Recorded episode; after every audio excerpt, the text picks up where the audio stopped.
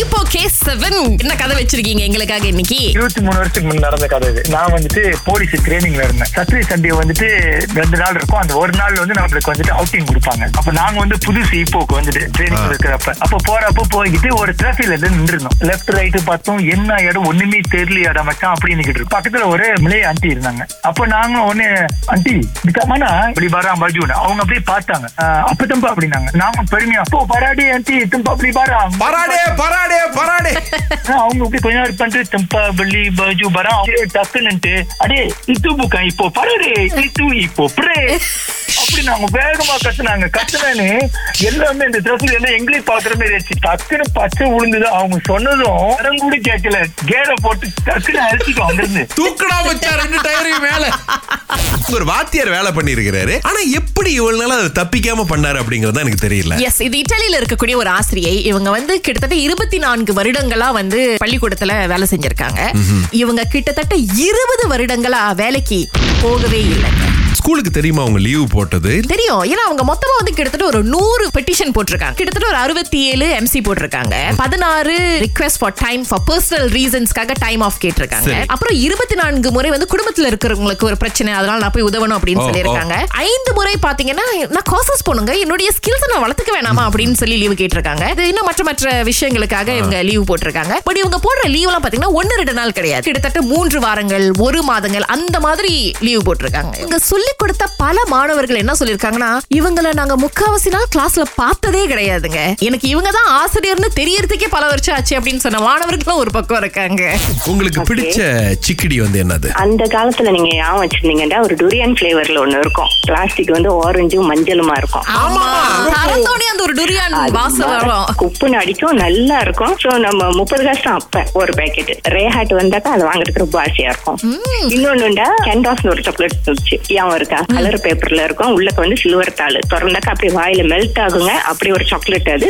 ரொம்ப சௌரியம் பத்து காசு தான் எனக்கு ஞாபகம் இருக்கு. இது வந்து நீங்க எந்த வருஷத்துல சொல்றீங்க?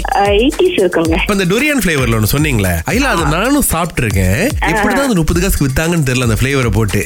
நம்ம தாத்தா பாட்டி காலத்துல மூணு காசுக்கு மீகோரிங் வாங்கினேன் நாலு காசுக்கு நாசலமா வாங்கினுவாங்க அதை பார்த்து அதைத்தான் ஆச்சரியப்பட்ட நம்ம. பத்து காசு கொண்டு போவாங்களாம் அஞ்சு காசு நாசலமா? அஞ்சு காசு சீராப்பு. ஆமா அத சொல்லுங்க.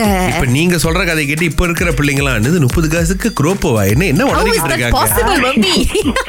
அரசாங்கமே சொல்லிருக்காங்க Malaysian people no need to wear mask அப்படி என்னன்னா அப்ப பொது இடங்கள்ல வந்து மாஸ்க் போடாம இருந்தா ஓகே பரவாயில்ல ஓரளவுக்கு பழைய நிலைமைக்கு திரும்பிட்டோம் அப்படின்னு சொல்றாங்க. ஏன்னா சுரேஷ் பல இடங்கள்ல வந்து மாஸ்க் போட வேணாம் அப்படின்னு சொன்னாலும் பொது போக்குவரத்து பயன்படுத்தும் போது மாஸ்க் போட்டே ஆகணும் அப்படின்ற சட்டம் இன்னமும் இருந்தது.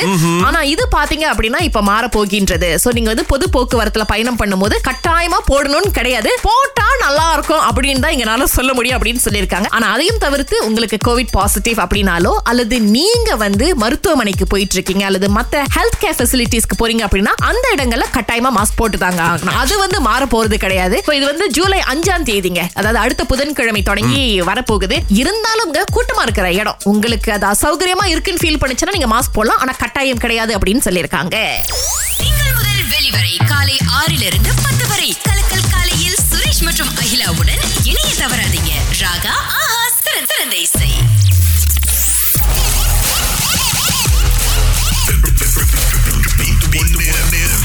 திவிஷா மலேசியால எந்த பகுதியில இருந்து பேசுறீங்க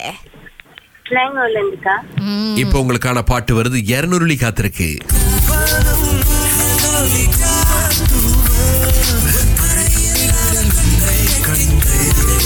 தெரிஞ்சுச்சா? ஒன்னு பாட்டு வந்து தூவானம் இன்னொன்னு வந்து முன்னாள் காதலி. முன்னாள் காதலியா? ஆரம்பிச்சப்ப சரியா சொல்லிருவீங்கன்னு நினைச்சேன் பட் தவறான பதில் திவிஷா. மன்னிச்சிருங்க. ஓகே அடுத்த தடவை முயற்சி பண்ணுங்க. ஓகே. அடுத்து ஊமா ஜோஹர்ல இருந்து அழைச்சிருக்காங்க. உங்களுக்கு பதில் தெரியுமா? ஒரு மாதிரி இருக்கு என்ன அகிலா முதல்ல தான் ஜோஹர்னு சொல்லிட்டு உதவி பண்ணாங்க அப்ப கூட இது பண்ண என்ன நான் மாட்டீங்களா? ஹலோ என்ன உதவி பண்ணீங்க? பேரை நாசப்படுத்த பாக்குறீங்களா நீங்க? என்ன பாட்டு உங்களுக்கு தெரிஞ்சிச்சுமா பூவானம் இது தூவானம் தூவானம் பூவானம் இல்ல. ஓகே இன்னொரு பாட்டு? அதான் சரியா விளங்கல ஓகே ஒண்ணு. தப்பா சொன்னாலும் ஓரளவுக்கு சரியான பாட்டு சொன்னீங்க.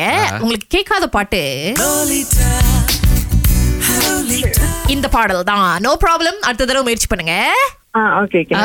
திங்கட்கிழமை தொடங்கி உங்களுக்காக நூறு வெள்ளி காத்திருக்கு. எஸ் எட்டு மணிக்கு மேலயும் புத்தம் புதிய நல்ல சுவையான தரமான நிறைய செய்திகள் காத்துட்டு இருக்குங்க. டிமான் கான்சர்ட் போறதுக்கு டிக்கெட்டும் கொடுக்குறோம்.